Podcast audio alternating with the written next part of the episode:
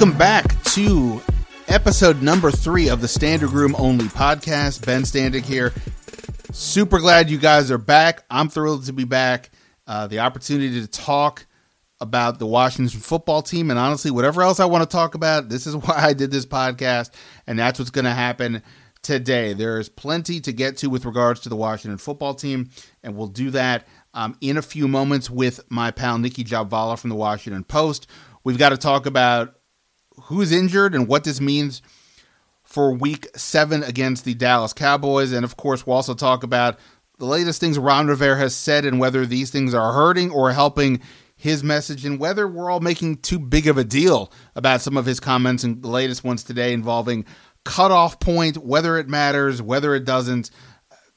You'll see. It's an interesting conversation. We try to look at it uh, beyond just the, uh, the, the the headline aspect of it all, and, and that's a fun chat with Nicki. Then, in the attempt to talk about things beyond uh, what's going on in Ashburn, uh, my uh, athletic co-worker slash uh, friends, uh, Brittany Ghiroli, our Nationals insider, joined me. We're not so much talking about the Washington Nationals, though there is a important Juan Soto discussion. But we get into uh, kind of dealing with life and work during during the pandemic. I, I, she's a former Orioles uh, reporter, so I had to get in questions about that team, and really uh, also we did uh, so, some uh, some deep dive questions into who what's going on with with with Brittany, who she wishes followed her on. Twitter, uh, some other randomness like that. Fun conversations with both, and I'm excited to get to everything here with you guys. I really hope everyone subscribes to the podcast. You can do that, of course, uh, on iTunes. Uh, you can do that, I guess, on Spotify. We should be up and running on Google uh, Podcasts. I think Stitcher is still a work in progress, but we're going to get there. So hopefully everybody subscribes if you're an itunes person look i don't want to tell you to, to rate it a five stars if you're not if you're not vibing it but obviously i'm down with that if you are uh, the, the, more ratings uh, the better it helps with the uh, people getting to notice you the subscribers uh, same thing I think that works. But look, subscribe. That way you won't miss it. And we've got a lot more to go. We'll actually have a bonus episode of the podcast for Friday. Uh, Jon Machota, our Dallas Cowboys insider. He and I had a fun back and forth today, and I'll put that up for Friday morning as well as we get ready for a rivalry game that doesn't feel like one, but I guess technically it is. Uh, either way, a lot, a lot here to to to to, to get to, and we're going to do all that. If you want to follow me on Twitter, of course, you can do so at Ben Standig. You want to talk to me on email? You've got thoughts about the podcast or anything else that's going on in your mind? Uh, look. It's important to communicate with people in this day and age. There's there's a lot happening in right now with the pandemic. It's kind of an election year. People are stressed. I get it. Talk to me. You want to talk to me about if, if talking to me on the side helps you with uh, with coping. You want to ask questions about this team. Hit me up. Standig at theathletic.com. All right. Um, no more, no more, no more uh, reason to stall. Uh, we'll start here. We're talking about the Washington football team. Uh, Nicki and I talk a bunch about what happened today, and and just try to dive into where things stand with the head coach after six games.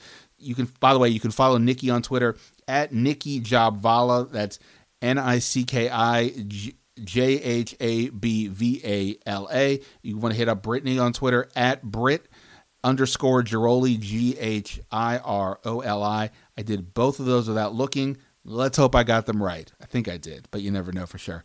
All right, here we go. We'll start off talking Washington football team with uh, Nicki Jhabvala from the Washington Post. Um, all right, so uh, joining the uh, the podcast is a, a, a person who I used to be able to slack, but now it just doesn't cut me any. Is that a, is that a good line? I don't know. Uh, That's clever. I try. Um, Nicki Jhabvala with the Washington Post. Uh, she's. I, I was going to save Nicki for the bye week, and that's still happening. But because we need to get into Nick, Nicki Jhabvala the college years, and that's going to take some time. But uh, I, I'm confused today with some things that were said, and I don't know. I need somebody to help me. Uh, you know, per usual with a therapy session. So uh, Nicki is highly qualified to do that. We're going to get into what Ron Rivera said and the the Dallas game and the receivers that you know all all two of them or three of them that are healthy. But wait, we have breaking news here. What's the deal? You're getting a dog? Are we allowed to talk I'm, about this? I, I'm getting a second dog. Um, Joey needs a friend. Now, I assume that most people, if they're aware of you, are aware of Joey's presence. Instagram star Joey. Are we getting? Yeah. Wait, no, wait. I'm terrible about dogs because I'm not. A, I don't have a dog. What, what, what, what's the exact? What, what type of dog is Joey exactly? Joey's a golden doodle, half retriever, half poodle. Okay, so, so what, what's the new I'm, one? Getting another golden doodle, but this one is three quarters poodle and a quarter retriever. So is that, is that going to cause any rifts between with Joey? Like, is there going to be like, are they're going to take like sides? Like, you know, is there going to be like issues there? Like, if they're not exactly the same? Um, no, Joey mostly loves everybody. Um, there could be issues over food, food and tennis balls. Like, that's when Joey gets don't mess with his tennis balls. Uh, honestly, um, but, honestly, I can I can appreciate issues with both of those things. Yeah, but we'll work on it. You know? You're you're wearing your Yankees sweatshirt. Does this mean that the new dog's name will be Mariano or Derek? I thought about naming it Mariano. Um, I thought about naming it Jeter, um, but Aroldis Chapman kind of killed that for me. You know, for the second year in a row, he killed it. Um, here, here's here, there here's the real question, this is really what matters to me. You can be honest. Did you get this dog because look, obviously you like dogs. You have one, mm-hmm. but did you get this dog because this is where you are in the pandemic that you needed another dog? Is this where is this is this the, how to gauge where how you're handling things at this point? Yeah. Um, I don't. You know, I wish I could blame it on the pandemic. Um, I think this is just a general life low that I was bound to hit with or without a global pandemic. Um, so I mean, this marks the official end of any hope for obtaining a social life, is what it is. Um, which, let's be real, there was never any hope to begin with. Uh, but yeah, I just like dogs. I prefer canines to most humans. No offense. Um, so, yeah. Why would I take offense? wow. Now, now, now, now I'm concerned. I should be taking, I should be taking offense to this. Um, no, no, I, I respect. As you're aware, I had two cats. My my older one uh, passed away recently, so you, you and others have been saying, "Well, aren't you getting another one?" I'm like, I, I gotta wait till the season's over. I, my, my my one here is fine.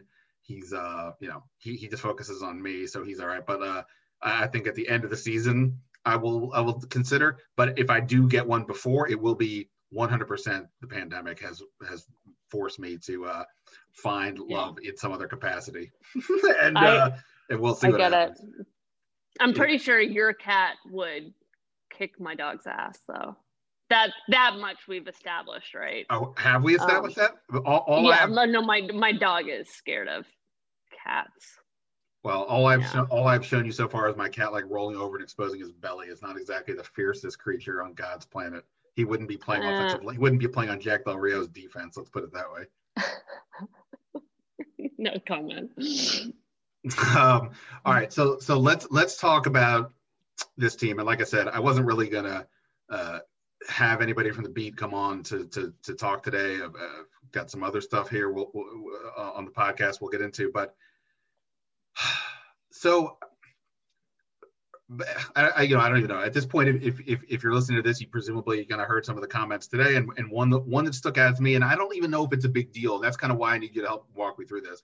So Ron Rivera today has asked, this is Wednesday, he's asked if um, Kyle Allen has a cutoff point similar to what Dwayne Haskins had. And it's said because Ron Rivera, after the Cleveland game, was asked by a reporter effectively if there is a cutoff point. And Rivera, that was the point where when Ron seemed to turn from we're going to play out the season, we're going to let the kids develop, we're going to keep Dwayne in the lineup. He's not going to learn on the scout team something he had said the day before. And then he gets to, he, to be technical, he, Ron, to some degree, mimicked the question. The question didn't say the word cut off, but something to that effect, cut point or something, whatever. Cut, cut bait. Something. Yeah. Yeah. So, but then he then said, yada, yada, yada. Yes, I have a cutoff point. Then cuts to today. He says, I've never, I didn't have a cutoff point for Dwayne. Um, that basically, uh, you know, I'm going to see what happens with Kyle. But with Dwayne, it was just what I was seeing, what I was looking at. I don't have the quote in front of me. You can look it up online. I tweeted it out, and I'm sure everybody in town's writing about it to some degree. And I keep thinking about this because on the one hand, who gives a crap? Like he benched Dwayne Haskins. It doesn't really even matter why. He's already mm-hmm. done it. We've moved on. I mean, except that we keep asking these questions. But it's stuff like this that that forces us, me at least, to keep going back. Why? Why say you didn't say it when it's right. literally in the official transcript? For, it says it. Is this a thing? Is this not a thing? Should I just go? Should I just go back to the couch and just turn on TV and not worry about this stuff? Like, it, what? Did you even like write about this today? Like, is this a thing or is this not a thing? I didn't write about it, but it is. If it were taken by itself, it would be probably less significant. But it's yet another contradictory statement or supposed inconsistency from Ron over the last what over the last month or so. Um or really three months. I mean you can go back to the start of it all when you know he said he was focused on the long term. And now here we are focusing on the nfc east. I can't believe we're focusing on the nfc east. Um i was so mad at myself today like in my question to him i mentioned the division. I was doing it to sort of clarify like what I was asking. I was like, oh my God, did I just bring this division up and I want everybody to stop talking about it? I want to punch myself. Yeah. yeah, I cannot believe we're talking about the NFC East race. I can't even call it a race. Um, but here we are. But yeah, I, he's just it it feels like he's contradicted himself repeatedly just in his reasoning for benching Dwayne Haskins and his priorities for the season and what he wants to get out of the year. And um, you know some of the things he wants to achieve with the team this year versus long term. It just feels like there's been a lot of up and down and there are times where he'll contradict himself within the same answer or within the same press conference. And um, this was one that was um, I it's almost exactly a month three weeks apart almost exactly month. I found it was a September 28th presser. And yeah, he that was exactly the question, you know, are, is there a point where you just cut bait on this? And as you mentioned, he said, but yeah, I do have a cutoff point. And then today he, he it wasn't just that he denied it, he got very defensive and denied it too. Um, you know, he got upset by the question. And I, there's just been a lot of confusion from Ron, not necessarily on the decisions, but his explanation of the decisions. You know, I don't, I don't, I, I, I kind of got the sense anyway that, you know, most people agreed with him on, you know, attempting that two point conversion, you know, late in the Giants game. But his explanation for a lot of these things is just like, wait, what? I don't under, I'm trying to follow your logic, Ron, and it's just not there but it's not necessarily the decisions themselves, you know? Yeah, hundred percent. By the way, I don't have a Sean McVay like memory where I can tell you where I was on some date or tell you like what I had for dinner on some date. But I remember where I was when he made the cutoff comment. I was in a hotel room in Cleveland.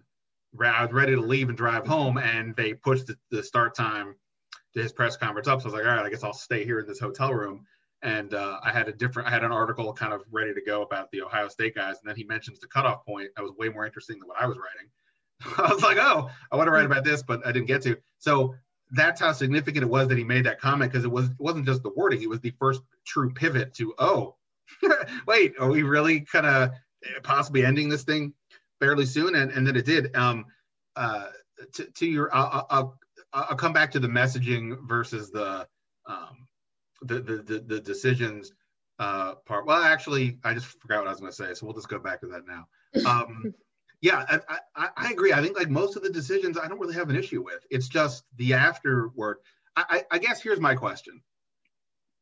So you are, I would say, between the two of us, more of the uh, classic reporter in that, like, you report what here's what they said, and you you you do your best to, uh, I wouldn't say offer no opinion, but like you're not trying to throw your opinions out there. I'm gonna probably do that more. Uh, you, you you won't even tell me your opinions to me on the side. I've tried to get you to make predictions. You're like, fuck no, I'm not, I'm not doing that. Um, so, but when when we have these, when we all have these conversations now, everything gets so uh, nitpicky and, and granular. Did he say what? Mm-hmm. What was the deal? I, I, don't even. Sometimes I feel like we collectively we we can't see the forest through the tree sometimes, and I, I don't. I hate when I kind of get that way. I like seeing the forest But but but he gets into this stuff like, wait, dude, you did say this. Do, do, are we do we lose our mind or some of this stuff? Do we get like does it does it like I said does any of these really even matter? So what he said mm-hmm. he said whatever he said. Like do we like you're you're new to DC. Do we get do we collectively here get too focused on just nitpicky stuff and should just be like all right whatever he said what he said and it doesn't really matter. No, I don't think so. I mean I you know the, in the grand scheme of things each individual moment yeah probably doesn't matter. I mean, like you said, Haskins has already been benched. Moving on, you know, it is what it is. You made a decision, but it's more the big picture of, you know, it's we're getting mixed messages, and I look at it as like if we're getting mixed messages, does that mean the players are too? Because it it goes beyond, you know, some of his press conferences with us, like. Um, you know he's offered his opinion on on things about what's wrong with the defense and you know even the coordinators contradict him. Um, so it, it just feels like there are multiple messages within the same organization. Then you wonder, like, I thought we were trying to change the culture and kind of have, you know, this this cohesive plan and this one voice, and it feels like there are multiple voices, multiple messages, and you know, no wonder you know some of the mistakes are made because and there are communication issues because it seems like the you know communication breakdown is starting at the top. I mean these are things that you start to wonder. I'm not saying any of the stuff is true but when you hear this stuff in the press conferences you're like what what is does anybody know what's going on? Um i mean the one thing that stands out to me is um you know we we've asked in the past couple weeks you know what is wrong with the third downs on defense. What do you view as the most pressing problem? And you know, he would bring up um, the leverage uh, from you know some of their defensive backs. They don't understand leverage or angles.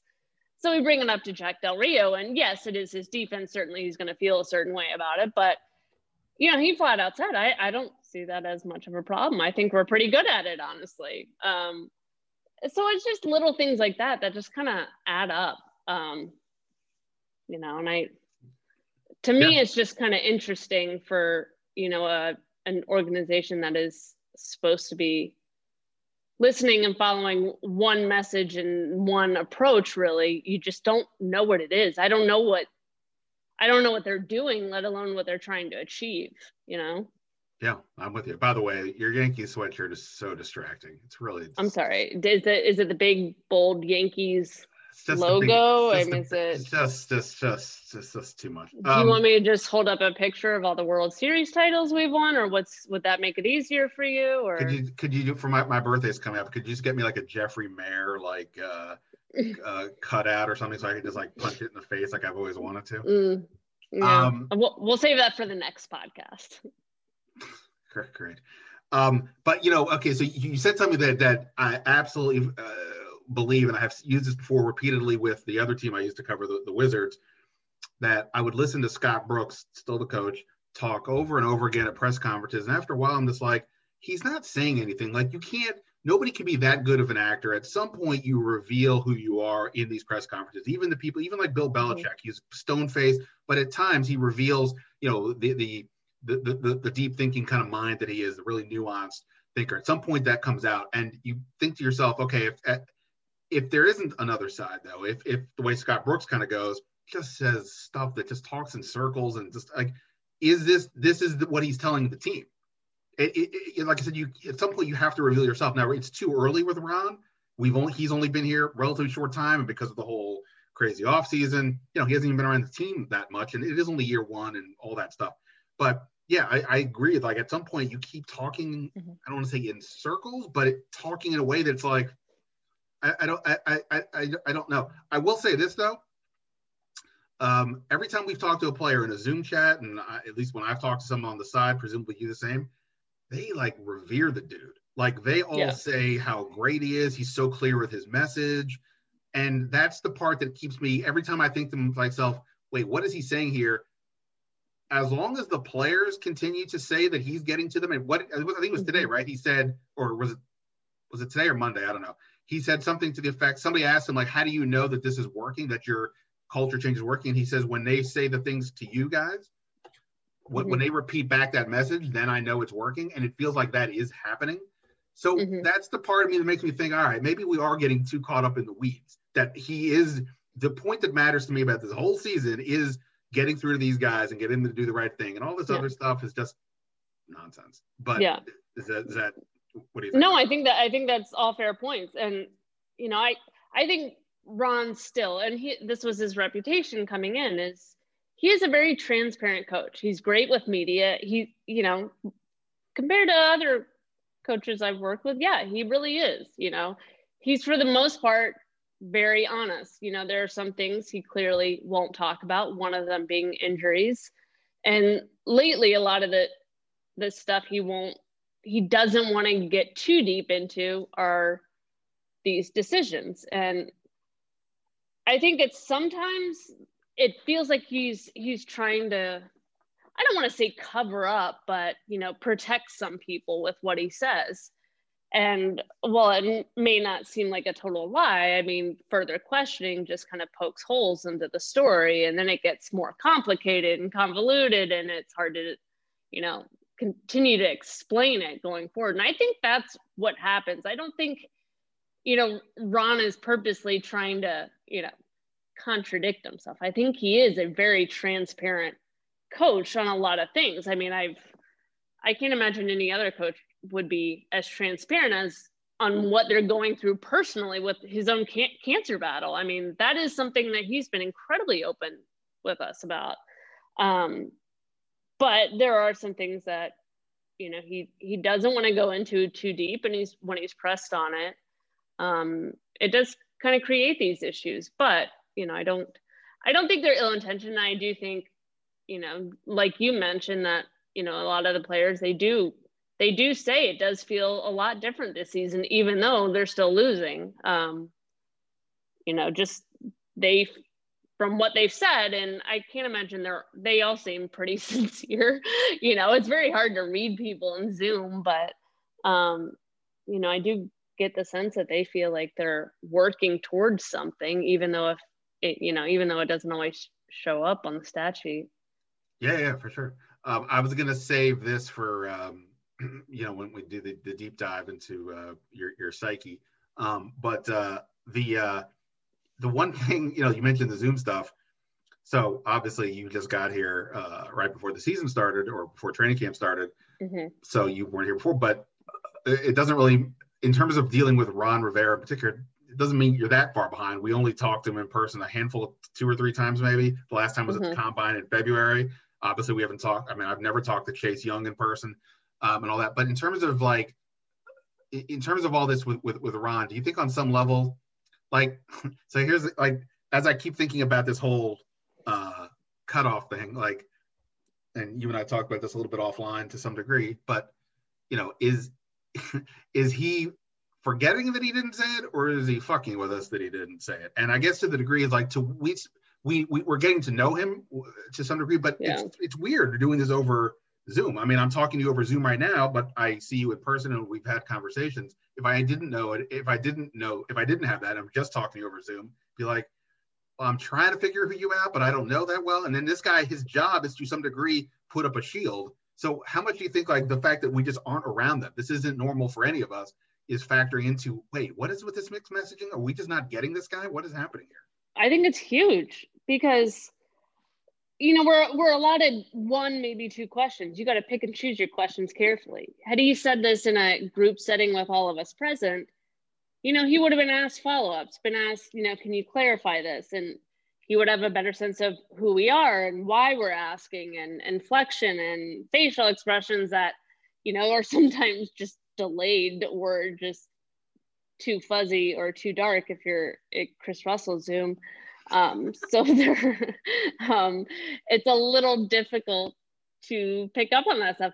And like it goes both ways too. I mean, I'm going off on tangents here, but like I, I mean, okay. after all these Zooms, when when you hear how a coach talks a certain way or how he reacts to your question a certain way, or you know, I I come away from those like, wait, did he not like the question? Was he annoyed by the question? Should I have framed it a different way? Did he understand where I was coming from? Like, I don't even know if he can like see my face when I'm asking it. I legit don't even know that. Um, so it's it's very weird. It's incredibly impersonal, and I think Ron is one of those coaches. From everything I've heard, where relationships really do matter to him, whether it was with coaches, players, staff members, media members. Like, I mean, you hear him talk all the time about, you know, how people have influenced him over the years. Like, he values these relationships and all the stuff that most coaches don't. And yet, you can't really establish any relationship with Ron because of the circumstances. And I, I think it's difficult for him and it's difficult for us. So, yeah. By the way, the original title for this podcast was going to be either going off on a tangent or over the overthinking podcast. So you just described mm. uh, what, what goes on over here all the time. If I do the overthinking podcast, I'll, I'll let you know if you want to be the co-host. Oh, thanks. Yeah, it seems right up my alley. Cool. Yes, um, you said that pretty. You, you, said that pretty confidently. I, am not sure now yeah. if you are qualified for the what, overthinking podcast would I get an athletic hat like you're wearing? Because I only got the sweatshirt when I worked there, and I kind of wanted the hat. I'll be honest. Wait, uh, uh you, you wait. You don't. That's all you got. I, I will say this: like, however many athletic people I've seen, this feels like nobody has the same stuff. Like I even mean, Rhiannon and I don't have this. Actually, I think we both have the same T-shirt, but that's like it. Everything else looks different.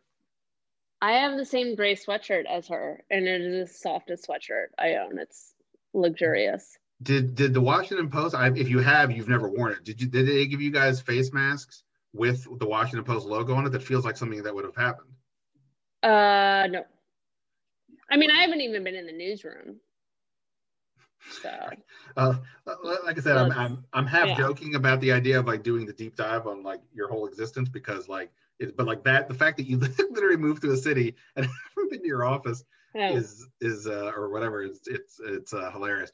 Um, well, I brought up the mask thing because uh, when we had somebody in the NBA bubble, he took a picture with a mask that's had the athletic logo on it, and we're all like, "Hey, what the?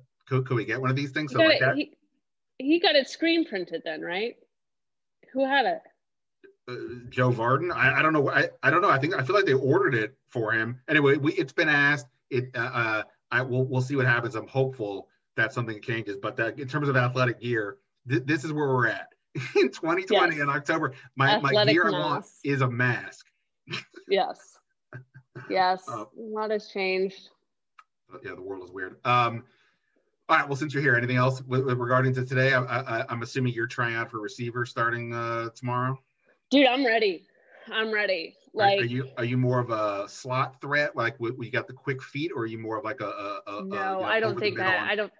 I don't think anybody could accuse me of having anything quick. Um, you know, I'm more like the big bodied outside receiver. I think of myself as more of a Calvin Johnson, Demaryius Thomas type.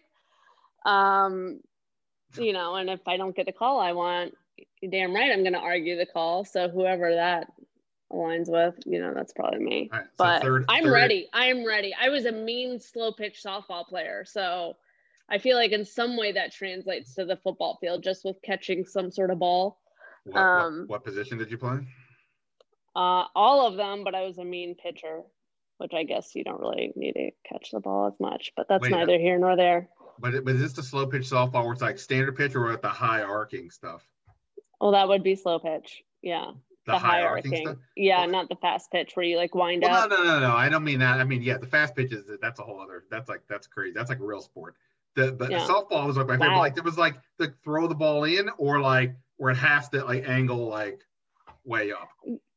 It doesn't have to go way up, but if you throw them off with the timing of the pitch, you can get them to whiff. Like, listen, I know what I'm doing on the slow pitch softball mound. Okay.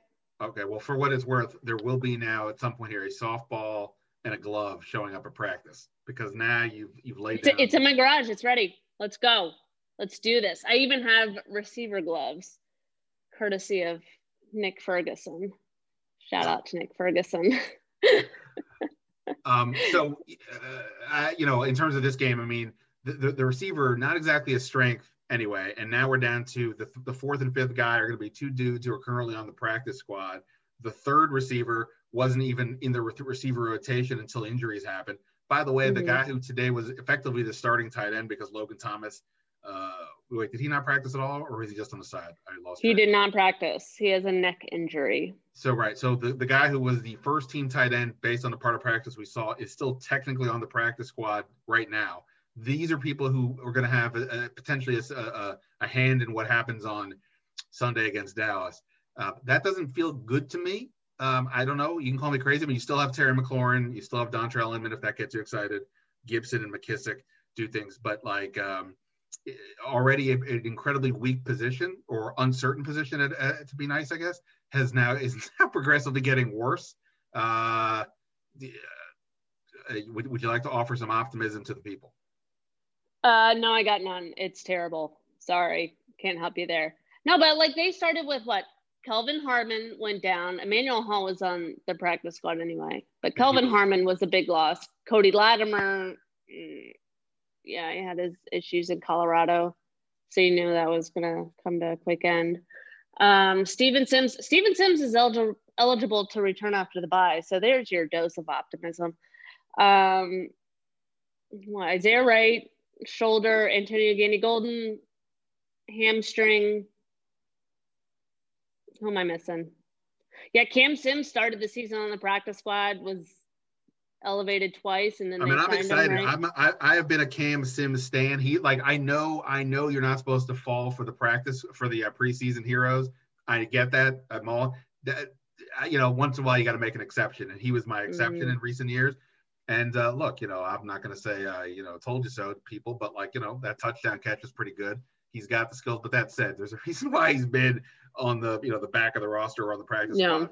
So I can't get overly excited about him uh, as, as, that guy. So you know I, I was um, talking with uh, Jon Machota, our Dallas uh, reporter for the Athletic or Cowboys reporter for the Athletic, and like he was like, "Oh, I don't care what Washington has on offense, they should be able to score because Dallas' defense is that bad." But then I look at Washington's receivers, I'm like, Ugh. yeah. Ugh. I mean, all you got to do is like double Terry McLaurin, and then what? I'm pretty sure. Like, is there is there a site that tracks how many times a receiver has been doubled or bracketed in coverage? I'm pretty sure he's got a lead. I mean, well, there's really nobody else. Why wouldn't you just take him out of the game? Like, seriously. Uh, yeah. Well, when we did preseason predictions, I mean, I've been a massive McLaurin fan since uh, preseason last fan. year, and I, I, I was relatively low for him like at the end of last year, I was saying this guy can be a Pro Bowl player next year. But when we got to this season, like I don't know about his stats because everybody's going to like cover him. Now he's actually put up pretty good numbers, but still like that point of like why yeah why let him get anything? Um, I'm, I'm with you. I, I especially this week. I, I legit feel bad for Terry McLaurin because I think he would have a monster season if he had help. I mean, you ask like all the really great receivers. Well, at least this was I go back to Denver because it's my only point of reference. But like some of their best receivers were their absolute best when they had, you know, one B to their one A or at number two, like Rod Smith and Ed McCaffrey, DT and Emmanuel Sanders. Like they were always their best when they had somebody else on the other side. And Terry doesn't have that. Dontrelle Inman has been good in spurts, and he's definitely better and more experienced than you know the others they currently have on the roster but dude needs a number two like a real number two consistent number two. Well you you're getting a number two for joey. Can terry mclaurin just go out and buy a number two do you think? Is that is that an option um, it's funny you bring it up. I I think he does have a doodle of some sorts. I've seen an Instagram video of him walking a dog that looks very doodle-ish, meaning, you know, kind of that same curly coat. So when I talk to him next, I'm gonna have to have the doodle conversation and see what's up. You know, I think it's a real possibility. I think it's a real possibility of him getting a number two K nine if he doesn't already. Could you please have this conversation in the side Zoom room that we have so all of us can hear this? You no, wanna... I plan to break it, so you have to end up chasing it. you know what? I'm sick of being on a chase news. Yeah, there are You're times to chase it there are times I have case news. I don't know if that one is going to uh, going to going to work it out. That's uh, the biggest I, news. You know, that's gonna that's the best news that could happen with this team. Uh, I, I, I will. I, will say this just for like inside baseball for the five people that are listening. Um, you and I are insane with uh, chasing news to the point like the other day that there was some news and you didn't you didn't do anything about it for a couple hours and I literally was like, boy, I hope she's all right. Which one was it? The one I reported before you and you didn't see? What was that? Gandy Golden. No, Oh, I like I couldn't yeah. I couldn't get the like yeah. There have been some where I'm like, No, I why mean- can't I get this? This is driving me nuts. Well, right. I just, I just, I'm just laughing because I, I know like either, either you're feverishly trying to get it. I mean, I'm the same way, Oh my or, god. or you're trapped under something heavy. It's one of the, it's one of the two things. Yeah. Most like yeah. If I'm not within 10 feet of cell phone service, or yes, I am at home pulling my hair out because it drives me crazy when I can't get news. All right. Well, don't, don't. This is why this is why I could never function in real life or why I could never get an adult job. Sad. All right. Well, well, look. If, if, if, as I said, this this podcast is part part information, part therapy. We, we, if you want, if you want, if you have, if you want to discuss it in greater detail, we can do that. If you prefer, that be an o- offline conversation for your specific brand of of uh, uh, uh, of uh, I don't know if crazy is the right word. I don't want to be insensitive to a crazy person, but you know, um, if if that's what needed, you know, we can do that later. Um, no, yeah, I think, you know, I don't think it'll help my social life. So probably Well, just well, let it go. All right. Well, look, people are if people are watching a one in five team. They're already depressed enough. I don't think they need to hear about our our collectively non non social lives to get even sadder. Um, we're, we're, we're gonna we're gonna talk. It, it, like I said, we just needed I just needed help on this understanding what the hell was happening this week because I, I keep writing about mixed messages and I'm and I'm really getting tired of it and I'm I'm gonna stop one way or the other. I just wish I just wish these conversations would stop. Um, and we'll see. We'll, we'll we'll talk bigger picture stuff uh, later and get the perspective of somebody who uh, is is new-ish to the town and um, and go from there. Um, anything you'd like to plug uh, before we uh, before I let you uh, leave? Um, please read the Washington Post. Newspapers are great. Also, please subscribe to the Athletic. there, I got both of them in one. Wow, know? that is that just, is you know, that that is I'm nice. here I, for you. I do subscribe to both. Well, technically, I don't subscribe to the Athletic, but I subscribe to the Washington Post. I have the newspaper outside my door all the time. That unfortunately I uh, I don't read as much as I would like, but I read the online stuff. Wait, does it stay outside your door, or do you actually bring it in and like look at it? Um, but I, I'll be really honest. At stages of the pandemic, at various times, I was so I either wouldn't go outside or didn't care. There would be like four or five papers outside the door. I just was like, I, I never went out the door. I didn't care. I was like, uh, you know what? Life is meaningless. What's the point? I don't know why I did this podcast. I really don't. This is just, I don't know what to say. I don't know what to say. All right, we can just say goodbye for now, and uh, Okay. thank you. You can say thank you for the invitation to be on the podcast. Can I get a hat? If there was a store, I would buy. I don't even know how to. I don't. I I don't know how to order. Would you like? I'll give you this. How much you want? How much you giving me for this one? No, I don't want that one. I want a new one. Um, don't you have hookups or something? Come on. I'm Uh, new. It's a pandemic. I shouldn't go out shopping. All I right, need a we'll- we'll- hat. All right, we'll, we'll we'll work on that. Uh, thank you. See you. All right. Uh, I have uh, a two. This is the first two guest episode of the uh, Standig Room Only podcast. Uh, as I said, the, the state admission of this, we're not just only going to talk about the Washington football team because you know th- there's enough of that. Uh, I, we're going to talk about things I'm interested in. Among those things, actually, I'll be honest, I'm not really that interested in the Washington Nationals, but I am interested in the person who covers the Washington Nationals for the Athletic. That is uh, Brittany Ghiroli. Wait, is, is that the official name I'm calling you? It's confusing. Yeah. Yeah. Oh, I got married, but I'm keeping Ghiroli for work. Okay, so great. It, it, will- it will continue to be butchered uh, by TV and radio stations everywhere for a long time. So, uh, yes. And uh, there's actually not a whole lot interesting going on with the Nationals. So I'm curious to see where you take this, Ben. Oh, don't don't don't, don't- worry. Fir- First of all, it's rare I have a, a fun anecdote, but you're a baseball person, so this is the rare time I can use this. Have you, since you've been in town, have you done? So WJLA, the local ABC affiliate, has a, a cable a, a week a weeknight cable sports show. Have you done that yet? Uh, Scott Abraham or Olivia Garvey? Yes, yes, yeah, yep. Okay, so have you met Olivia Garvey? I mean, I guess you haven't met anybody because she's she's only gotten in town this year, and so yeah, but I, I assume she's been at games. I don't know.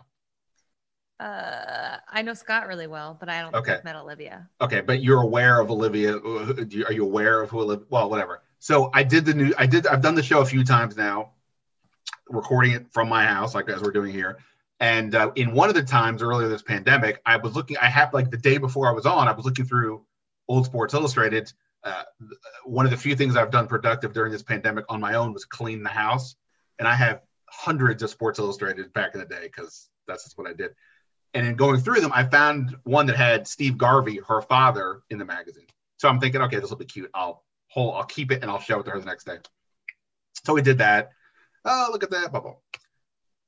Months ago. So I'm doing the show the other day. She's telling me though she's doing it from California, from I guess her parents' house. Okay, fine. So we, we get on the Zoom. Uh, I wasn't sure we were going to be able to do it. There was a time issue, but we we figured out a time.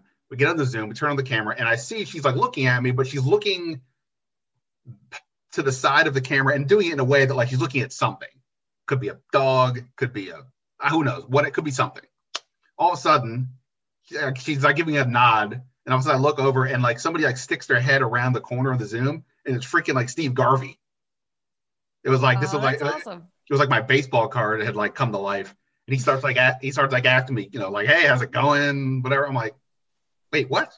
What's happening here? This is super weird. I'm not. I wasn't like starstruck. He wasn't like my uh, hero or anything, but at the same point, you know, it, it, I don't get starstruck by the current athletes, but the people who were older than me when I was a kid, like that is like bizarre. So he, so I, I talked to Steve Garvey for like three minutes this week. Um, it's not easy to, it, it's not hard to become a highlight for me in this pandemic, but that was that was that was one for sure. And now you're slumming it with me on Zoom. So how quickly you fall. Oh, stop. Do, do you ever, I mean, do you ever, I mean, so one thing that's always cool about covering baseball is I'm not, because of the access, because you're around the players and the coaches all the time. I don't get, again, the players themselves, whatever, but like all the coaches, or a lot of them are like former somebodies, Don Mattingly. That I remember covering a Kirk Gibson game once, and the whole time I wanted to be like Chris Farley talking to Paul McCartney and be like, "Hey, uh, remember that time you you limped up to the plate and hit a homer?" It was just uh, the anniversary of that last night. They showed it on the broadcast. So, um, the I agree with you. I I don't get starstruck, except when Cal Ripken Jr. brings his phone out and wants to learn how to take a selfie. Like then I'm all in, right? Then I'm totally geeked out. But today's players, you're also around them a lot, so it kind of takes some of the luster off. Whereas these greats like Frank Robinson, they don't, they you know they weren't coming around that much. So when you do see those guys, you're like, God, this is cool. Vin Scully's another one. Like, okay, we were in LA a few years ago and it was Vin Scully's last year. The Orioles don't ever go to LA, right? It's interleague play. It's every like four or five years. There's a big sign outside of the Dodgers booth that's like, please, uh, you know, working people only, aka like leave Vin Scully alone. I never I, I'm someone who likes to bend the rules if they benefit me, especially when we're talking about meeting Vin Scully. So I went and got Jim Palmer, who's on the Orioles broadcast, and asked him if he knew Vin. He's like, Oh, of course I know Vin. I was like, Can you introduce me? So he brings me in with Vin. And two of the Orioles reporters who shall, three of them actually, shall remain nameless, who told me that I could not go in there because it said I couldn't, were all behind me like little kids waiting to see Vin Scully. So I think for everyone, there's always that element of like, okay, this is really cool. Like day to day, you don't get that feeling. But every once in a while in this job, you're like, man, I don't care if the game goes till two in the morning. I got a picture with Vin Scully, and that's never going away. So there's certainly so there's some really cool things in this in this business, and uh, the Vin Scully one always stands out. He's now following me on Twitter.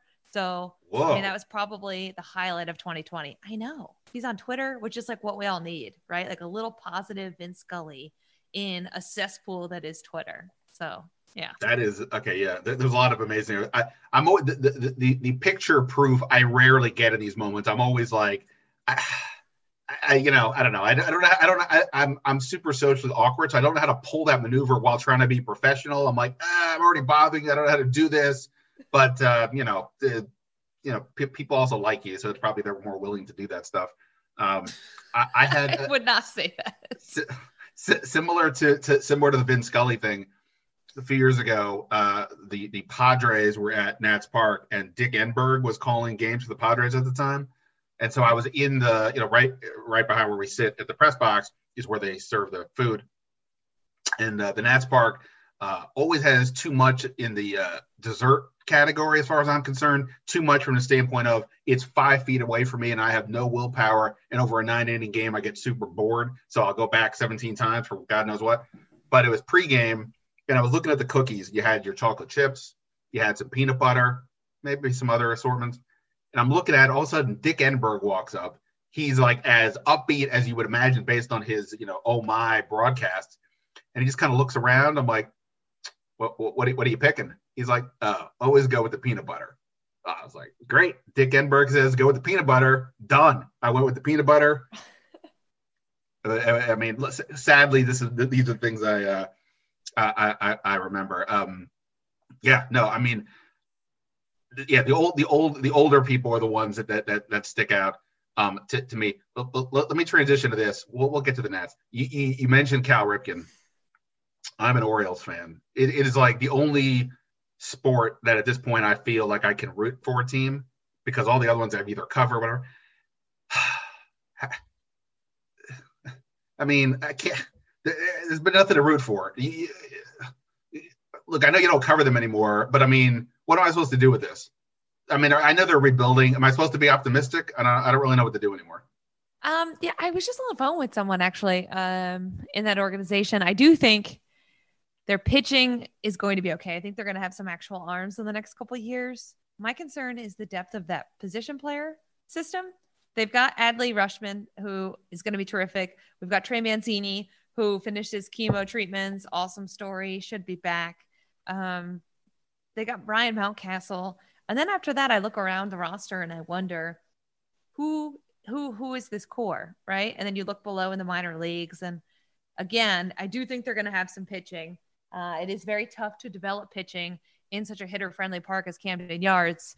Um, so there is some hope, but there's such a fine, fine line uh, for error when you're competing in that division, when you're competing on a small payroll, and part of the reason why Mike Elias fit them was because he believes in that Astros Jeff Luhnow style of streamlining the front office, of keeping operations very cheap, which of course is going to adhere you to ownership.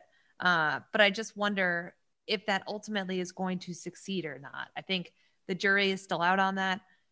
Basing anything off of this 60 game season is just silly. I think you're going to make some poor decisions either on one side of the spectrum or the other. If you go and say, well, he did this in 60 games, uh, it's not the same. I've had scouts come kind of equate it to extended spring training. So I think the Orioles are, are doing better. But again, the bar is so low, right? They have been so bad that, of course, they're going to trend better. It's hard to trend worse. My concern is going to be filling out that roster beyond a, a couple position players. I think when the time comes, they have to be willing to open up that checkbook and sign some of these guys, or they're just going to kind of be like a mediocre team and then realize they need to rebuild again. Well, I mean, this is the problem in this division with with the Yankees, the Red Sox in particular.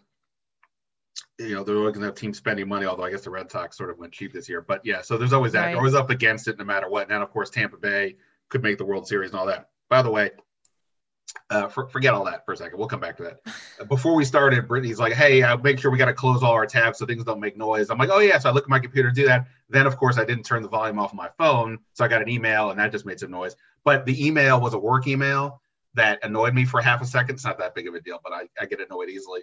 And um, I meant to start the, the, the podcast by saying that, like, I mean, I, I I know Brittany a bit from over the years from because primarily when I would freelance covering the Orioles, it would either be a she was there, or b I would be covering for her.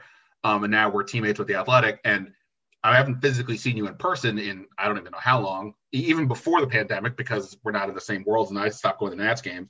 But I was going to say that we basically, I would say, to some degree, have bonded during this pandemic because um, for the DC Bureau, I think we're probably are the two biggest, uh, I don't know, misfits or mental patients or like we're, we're like like we're both like highly highly competitive and uh, simultaneously I never want to consider myself a perfectionist, but it's like, hey, how come we're not doing this right and that right? And I think we constantly discuss on the side, like, what the hell? What? I think we're trying to keep each other sane on some level. Would, would that be a fair way to express our, uh, our, our relationship here? Yeah, and you mentioned we are competitive. We are we are both very competitive, and I think having someone that you don't directly compete with, but you know is competitive, is helpful. You can kind of bounce ideas off of them. You can kind of say like, "Hey, where are we going with this?" or "I'm how are you handling that? Does this story sound okay?" Um, but yeah, also it's 2020, so it's been like, "Hey, how do you feel? Not great. How do you feel? Not great." Uh, I think everybody, right, in 2020 has had days where they're like not motivated, wondering what's going on. There are plenty of days where I don't leave the house or brush my hair or shower, and I'm like, I gotta, I gotta do something here. Uh, so I think that's what people don't understand about our job is that we did work from home a bunch still in regular times, but we had such a social aspect of going to a football stadium and, or going to a baseball stadium interacting with so many people. And now there are days where I don't talk to another human in person.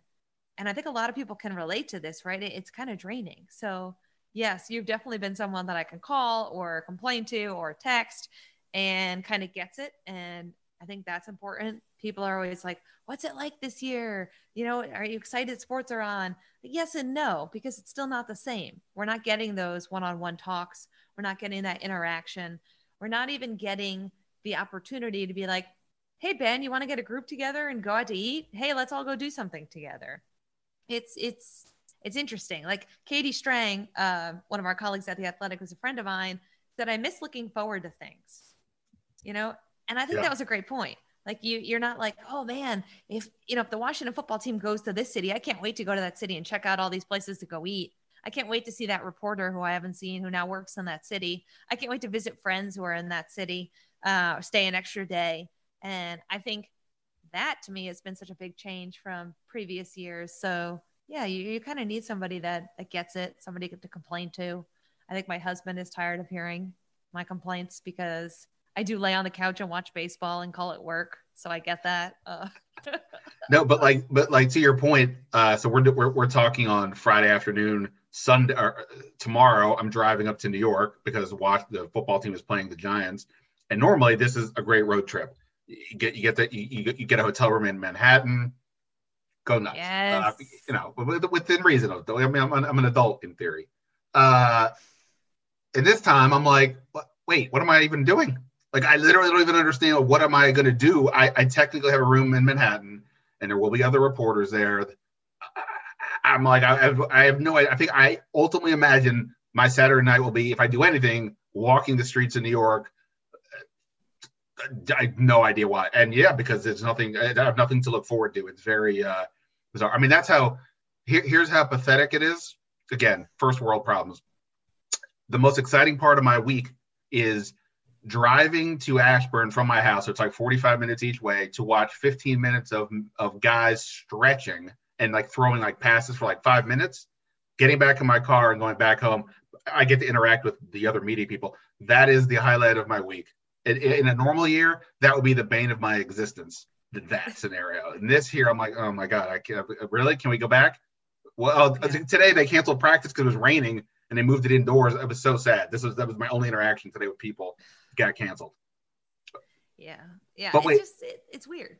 It's just so weird. so the, to go back to the baseball. So for me though, this whole pandemic on some level was not that odd in terms of the football. We were already in the off season free agency and the draft were right around the corner when the pandemic hit. So I could kind of sort of stay on schedule. The only thing we missed, they canceled all, all the um, the the off-season workouts, OTAs, and rookie mini camps and crap like that. Obviously, no preseason games, but we got training camp at least at some point. uh, obviously, needless to say, it was also an incredibly crazy summer with this team. But personally, that actually wasn't the worst thing. It helped me stay focused on anything but my life in the pandemic.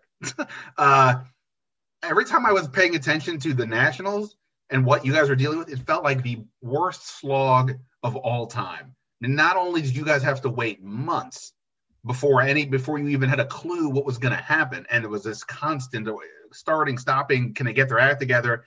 Then they start get going, and then there's concerns about COVID, as sort of I'm dealing with now in the NFL with uh, more teams getting it. But then the team was a mess. Everybody's getting Strasburg's hurt. They, they, they right. They never were really in the mix for anything. They were just sort of misfits the whole year. And I, yeah. I am I'm, I'm imagining all you guys were, when it was over were like, oh, thank God. Yeah, I think some of the players put it the best way. Like people asked, Hey, did it feel like a 60 game season? And all the guys were like, No, this felt like a 300 game season. And I think that's fairly accurate because that's how it felt to me. Um, you were there was so much unknown. You were waiting for spring training to start again. You weren't sure if they were going to play. There was all this exhausting back and forth of negotiations. And then what I miss the most is the player interaction, right? Like Zoom's not the same. So you go back and you go to the stadium and you're reporting or deeply reporting on a team that you have no feel for. You're not in the locker room with them. Uh, baseball, more than any other sport, do you have hours to kill in the clubhouse with guys? You watch batting practice. There's a lot of whispering in your ear. There's a lot of, let me give you a look and tell you what's really going on without saying it. That just doesn't happen on Zoom. So the Nats started 19 and 31 again. That wasn't fun. Uh, really, I think if your team did well, it kind of took some of the the bad parts away, like the Padres. I think if you talk to, to people who covered the Padres, people cover the Braves, you know, it was a little bit more of a fun year.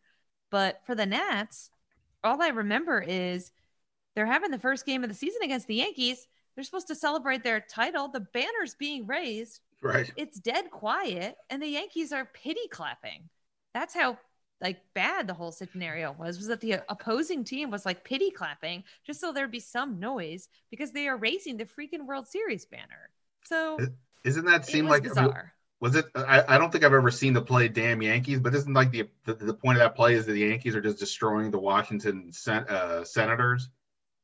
Is there something about that? Yeah, I think so. I've never I seen did- it either.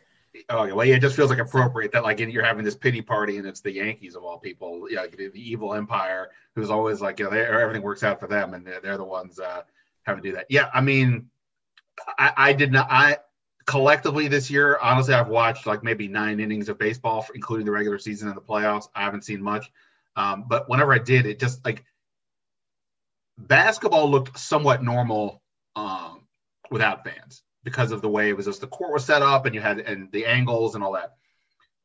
Football looks weird, but baseball to me has looked the weirdest on TV because there's so much space.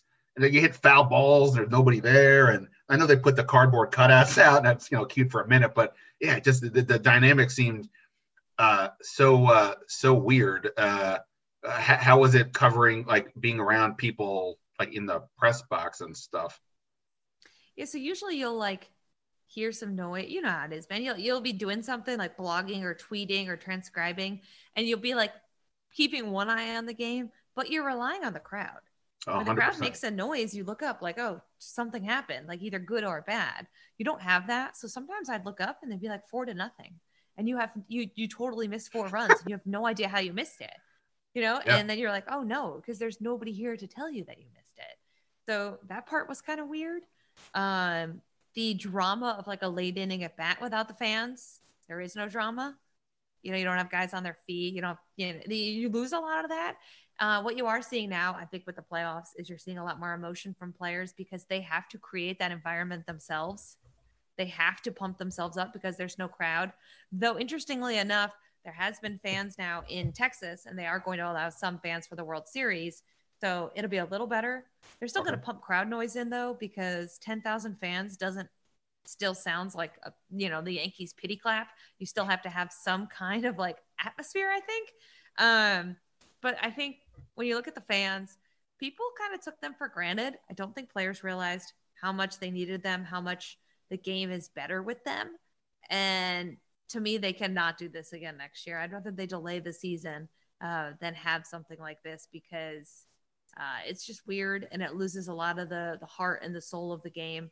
And players players really feed off the fans. And I, I again, it goes back to I don't think they realized how important it was until it was taken away, which is kind of human human nature, right? You don't you don't ever wake up every day like, oh man, I feel so good, I'm not sick, like my nose isn't stuffy, and then you got a stuffy nose, and you're like, oh, I totally took for granted all the other times where I could breathe through my nose. It's like human nature. Something gets taken away, and you're like, God, I just had no idea. So uh, for baseball, I would hope that they would figure it out. It seems like it's trending in a way that we can have some form of normalcy next spring.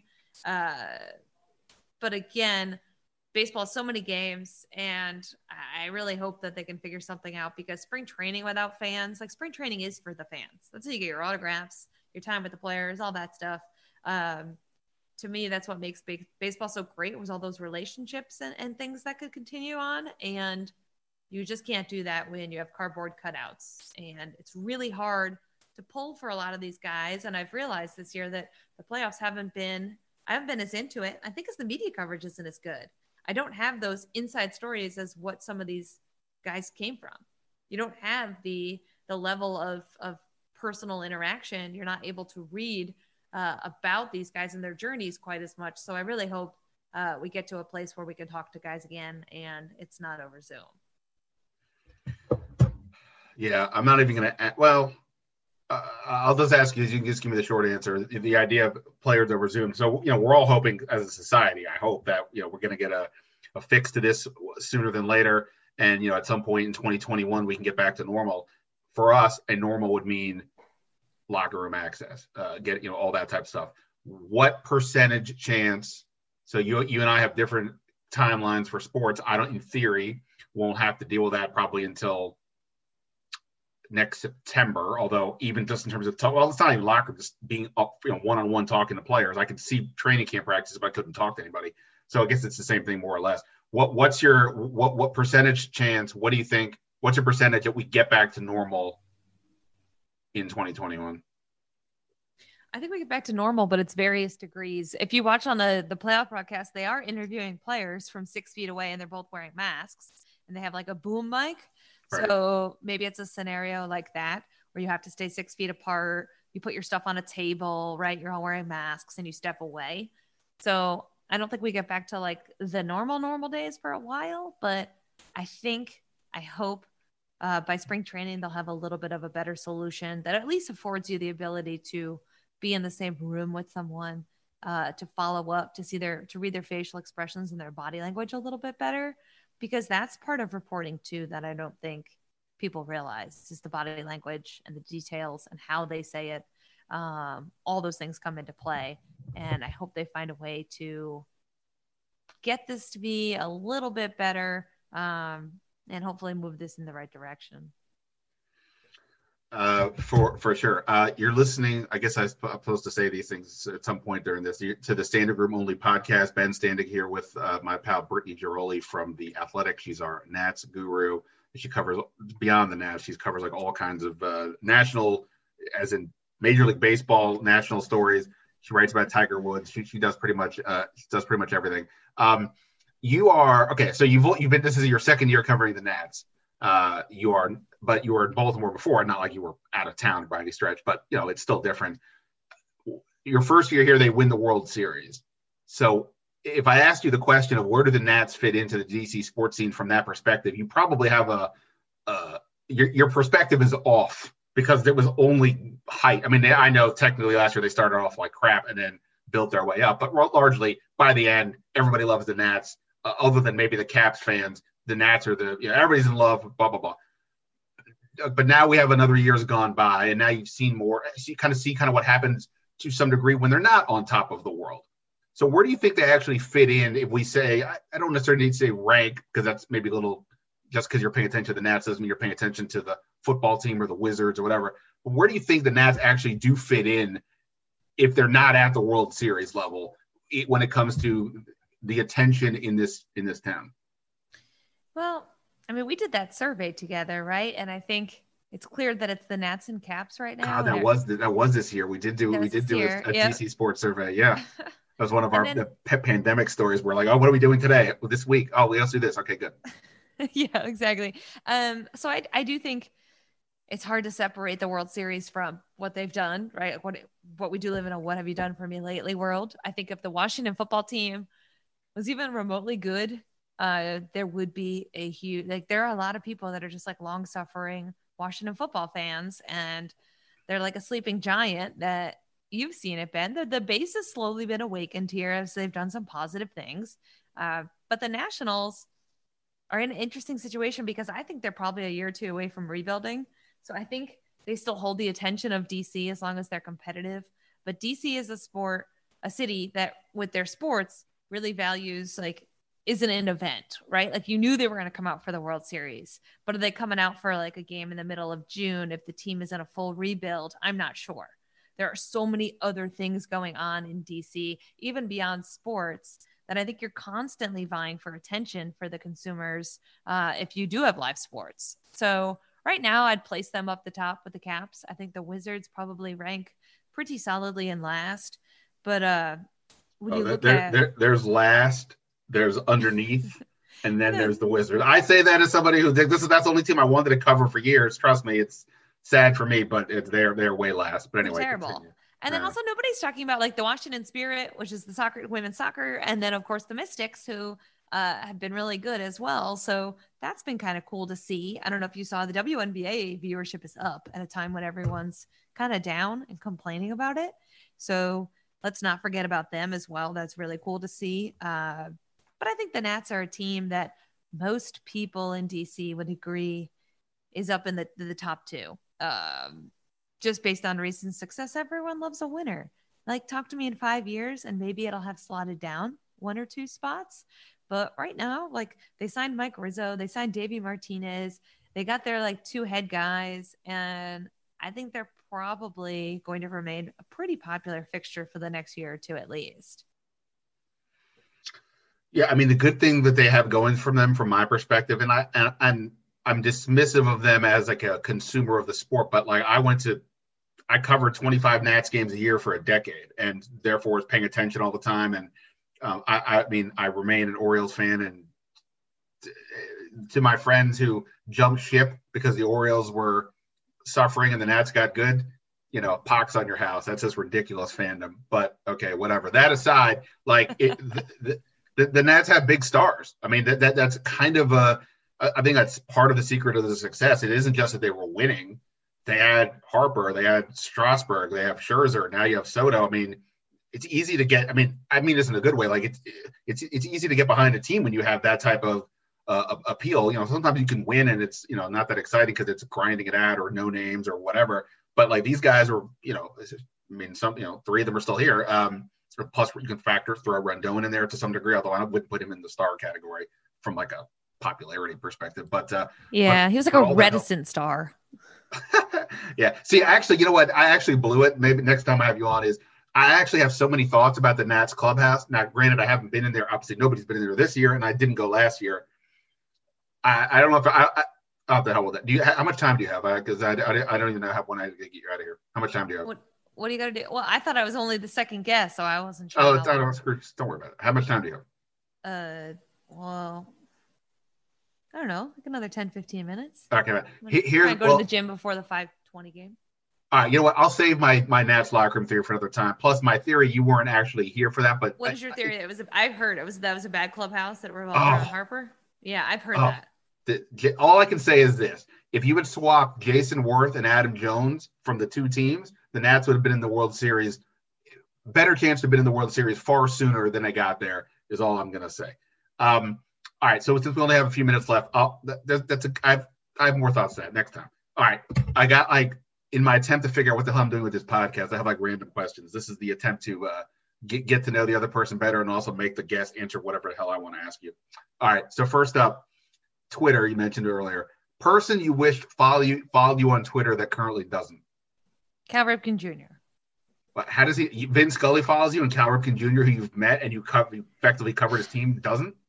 Outrageous, I know, but yeah, I hope he's listening to this podcast, and I hope he Oh, feels bad two of us. and and decides that he's going to follow me out of pure shame. I'm going to at him on the tweet about this and say I asked Brit, Brittany who, who who doesn't follow her, and she says Cal Ripken. Are you cool with that? Yeah, you can. Okay, great. Um, my I, I I try to think of what my answers are. I haven't shared these yet. I think my answer for that one is uh, it's a little bit higher up. I'm going with Rihanna. Just shooting for the moon. Uh, that'll never happen, but that's what that's what we're going for. Um, the short Twitter size answer. What was the single reason why do you think the Nats season just imploded? Hmm. I know it's not an easy answer, but It's actually not an easy, simple answer. Uh, they were really lucky in a lot of regards last year, and luck eventually runs out. I mean, there's a lot more to it than that, but they were one bad bounce in the wild away from losing the wild card game, and I think people forget that. All right. Why in your Twitter, your Twitter handle is at Brit underscore Ghiroli. What's with the underscore? I can't stand underscores. Why do you have an underscore? I think Britt Ghiroli is taken. But the, I, there, I mean, I mean this nicely. There's two of you, really? I, I'm pretty sure when I joined Twitter, like back in like 2009, maybe. Um, I'm pretty sure it was taken, so I had to underscore it. So sorry about that. And yeah, Britt Ghiroli is taken. And people ask me this all the time because my name is Brittany. Like, do do I prefer Brit? It doesn't really matter. It just Brit always sounded better than Brittany when I was starting out, and it sounded like less female. And that was like, well, maybe people won't know who wrote the story, um, which is true because people have called me Brett over email, so it kind of worked. Um, who is your all-time favorite athlete? Ray Bourque, who, Ooh. for people who don't know, was Boston Bruin, four-time Norris Trophy winner, terrific. Goes to the Avalanche to win a Stanley Cup. Has this just ridiculous performance, and they win it. And it was great. I mean, I did meet Bobby Orr last spring, and to me, he was a close second. He's another Bruin. Again, like Vin Scully, people said leave him alone. I did not heed that. Got a photo with him, tried to act cool, and then told him all about how I had a Boston Bruins rug, painted my room gold, and had his poster. But anyway, um, yeah, uh, a lot of hockey growing up. Um, from Connecticut, and they had the Hartford Whalers back in the day. Um, yeah, just just just a, a lot of a lot of Bruins. Mean, you mentioned Bobby Orr. I mean, there are some of these athletes, even among the older guys, who it literally feels like if you see them in person, it's like you went to Cooperstown and the statue came to life, kind of thing. Like that's one of those dudes. I mean, he is an all an all time, all time. I mean, the, the, the picture of him flying in the air after he scores the goal. Uh, it, it doesn't even like his name. I mean, I hear Bobby Orr, it just sounds like something. that- Number four, exactly. it just sounds yeah, it sounds like something that like some you know some higher being just made made this name.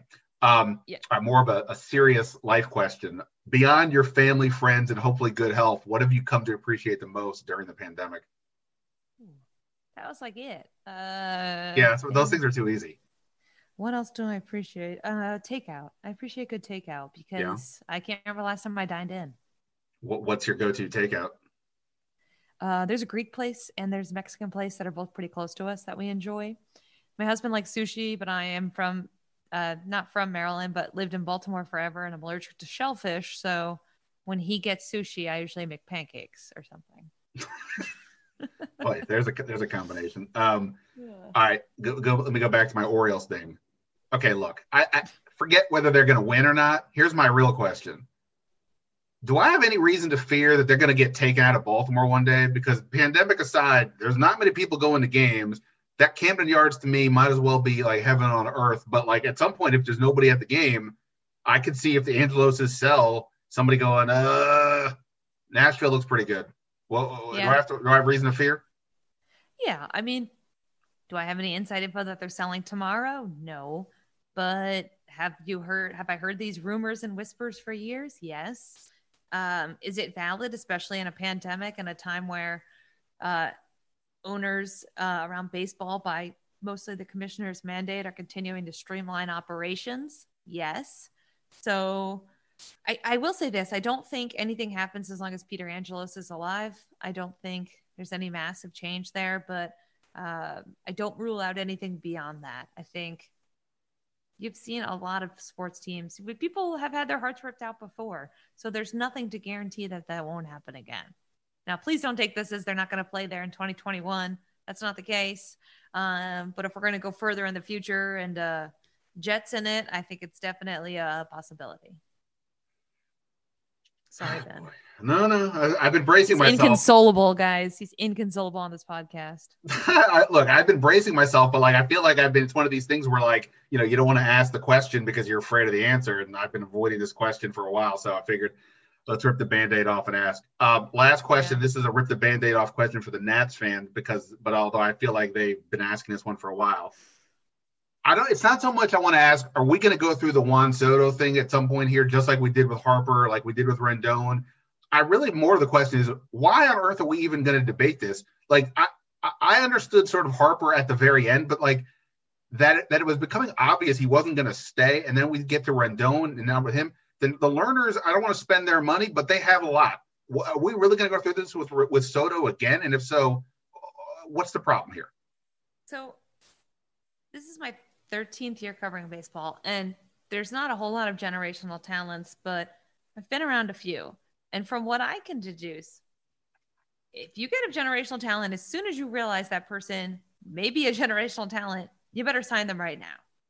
The Braves did it with Ronald Acuna Jr., to a lesser degree, obviously, Ozzie Albies. Now, Acuna, Soto, we can debate apples to oranges all day. Who's the better player? Who's going to be better? Okay. But the Braves recognized this early on and they signed Acuna. And they signed him to a dirt cheap deal. I think it's 100 million somewhere in that ballpark area. Soto now, because they have waited, you're going to at least be in the 200 millions, and I think probably 250 as the starting point. He's coming off another good year. I am reminded of Dan Duquette, who's a longtime former baseball executive with the, the Red Sox and, and the Orioles, who spoke about Adam Jones once when they were going to extend him. And he said, Dude hits the cash register every time he hits a home run. Every time Juan Soto hits a home run, I think about that. Like, dude's just hitting the cash register. Right, right. So people keep asking me, like, well, they should sign Turner first and then Soto. And it's like every second you wait on Juan Soto is the second that he gets more expensive and more expensive. Now, can they sign him? Sure. But you have to think from the Nats perspective that do you want to be the Angels? Do you want to have one good player and then just never go to the postseason? I mean, you have to say, we're going to sign him, but at what point is it prohibitive to the rest of our roster? Which is why you need to sign him this winter, I think, or at least this spring. Because if you wait and wait and wait and you do end up signing him for 300 million, let's say, well, oops, you can't field a starting rotation anymore. You can't have a competitive team and you are stuck with a scenario like in Anaheim where Juan Soto is playing out his best years, like Mike Trout is, on a subpar team. And you never really get to fully appreciate him on baseball's biggest stage. So I'm just going to that that to me is worst case scenario, just taking you through what happens. If they don't sign him, obviously not going to go over well, probably worse than Harper and Rendon, I would think, because the Nationals had so much time and they've seen this movie several times already here now. Uh, what happens when you let these superstars walk? Um, so I do think that there's a scenario where they can still do the right thing here and they can still extend Juan Soto. I'd make the case that if you need to pick one, you pick Soto, you trade, you look at trading. If you can't extend Trea Turner this spring, I say you trade him because you're in a scenario where your minor league system doesn't really have anything coming. Your team's getting old fast. If they're off to a bad start, you have to look at burning it down to the studs. And Turner is older than Soto by several years. He's going to be a free agent sooner. Juan Soto could be part of the next good Nationals team after this wave. I'm not so certain anybody else besides maybe Luis Garcia, who's younger than Soto, can say that. So, you know, just to take you through, that's where that's how I feel about the matter. Like with Manny Machado in Baltimore, they had chances when he had oh. down years to afford oh, him. God. They had two consecutive off seasons where he hurt his knee, where he absolutely would have been open to long term stability because he wasn't sure if he was going to come back and be the same player both times. And they waited too long. So when you wait too long, you trade a guy like Manny Machado for a bunch of prospects that are like, meh, maybe one pays out, maybe one doesn't, you know? So that there's a lot of cautionary tales out there. And I, I hope that Juan Soto doesn't become one. However, I cover sports for a living. So I'm a little jaded to start with. And I can't say with certainty that the best possible outcome happens. I just can't. I mentioned uh, uh, I don't know if I what, what I said before, but basically like uh, Brittany's like my therapy partner. She just she just put me back in therapy with the Machado reminder. I mean, because you know when when when when you, when you have to give Chris Davis a massive extension, but then don't budget how you're going to keep Machado after that, you got to do it. Uh, yes, yes. And the reason they signed Chris Davis to that deal is because they overlooked Trey Mancini. If they had thought Trey Mancini was a legit major league player and not a 4A guy, which is what a lot of them thought at the time, they would have never blocked him. They had to move Trey to left field. Trey was a right first baseman. They had to move him because of that. So this all stems from lack of knowledge of who you have down below. And also, there was only one person who wanted to sign Chris Davis. Only one. It wasn't Dan Duquette. It wasn't Buck Showalter. It was Peter Angelos. That will forever be tied to the Buck Showalter Dan Duquette era. But every single person I talked to, including Dan Duquette on the record, has said that was all Peter Angelos. And that unfortunately was a huge part of sinking that organization moving forward. I'm sure the Nats fans listening to this are like, all right, Brittany, you covered the Orioles. Ben's an Orioles fan. Can we knock it off with the Orioles stuff? Uh, this is all me. Don't yell at her. And by the way, this perfectly connects back to the team I cover because the whole thing with this quarterback right now is that the owner wanted this quarterback and they drafted him as opposed to letting the football people decide. And now here we are, and we can't have nice things in this town. I, I shouldn't say that. Everybody has nice things except for the teams I cover, the, the, the football team and the Wizards. The other teams are all having fun for the most part. My team's disaster. All right, but not a disaster. Talking to Brittany, uh, I, would say go follow her on Twitter, but you probably already are. Um, the, what with the tell, underscore. Tell, the underscore. Tell everybody. I, you're better at spelling than me. Tell everybody how to find you on Twitter, or what else, or what else? You, what do you have on the Athletic they should be uh, paying attention to? This is coming out Monday, so what what do you got coming up next week? Uh, next week there'll be some more uh, Nats mailbag stuff. Also, people who enjoy MLB playoffs, we do a half an hour, really quick, like whip around, uh, Rates and Barrels podcast show. And Eno Sarris, he does all the fan, like fantasy, statcast, data stuff. And I just provide like witty humor occasionally to tune into that. Um, some really good stuff coming, not next week, but hopefully later in the month to deal with free agency, who the Nats may sign, hot stove rumors, really cool piece on the Astros cheating investigation and the fallout from that. So if you like drama, who doesn't like drama? Keep your eyes peeled for that one too. Um, so yeah, some cool stuff. And hopefully you follow me on Twitter. The last name is tricky. It is Brit underscore G H I R O L I. Subscribe to The Athletic, read Ben, read me, read everybody. Um, hopefully in DC, give us the clicks and the love. Um, and that's the end of my TED Talk. Thank you for coming. Yeah, no, that's good. And but she, you know, I, I I'll be, I'm not gonna let Brittany talk to anymore. But like, basically, she's like big star over there. You should absolutely like. She, she actually does really good work. I'm just muddling through, but read her stuff. It's actually really good and creative, and, and that's why like the, the, the idea before I mentioned about being competitive. Like, uh, I see what people at, at the Athletic do, and namely Brittany. I'm like, oh f that. I, okay, I need to do better stuff and more stuff. So it's a good thing. I, am saying it's all positive. Uh, thank you. I uh, appreciate it. We'll talk soon. Thanks for having me, Ben. Uh, you can't talk. No, I'm just kidding. Oh, that's true. Damn. See There you have it. Episode number three is in the books of the Standig Room Only podcast. Thanks so much to Nicki Jhabvala and Brittany Ghiroli. Thanks to you, of course, for checking out the podcast. Look, it's going to take a minute for word of mouth, but obviously, one way to help is if you guys think it's interesting, you guys like it, tell your friends, tell your tell your Twitter people, uh, tell anybody you want to check us out. I definitely uh, appreciate it. It's been great feedback so far, and I'm looking for a lot more. There'll be, like I said, a bonus episode coming on Friday. And then we've got a game on Sunday, one way or the other happen, um, Washington against Dallas. So uh, more to come here on the Standig Room Only podcast, which you can, of course, find on iTunes, Spotify, and everywhere else. And uh, that's it for now. Ben Standig signing off. Until next time. See you.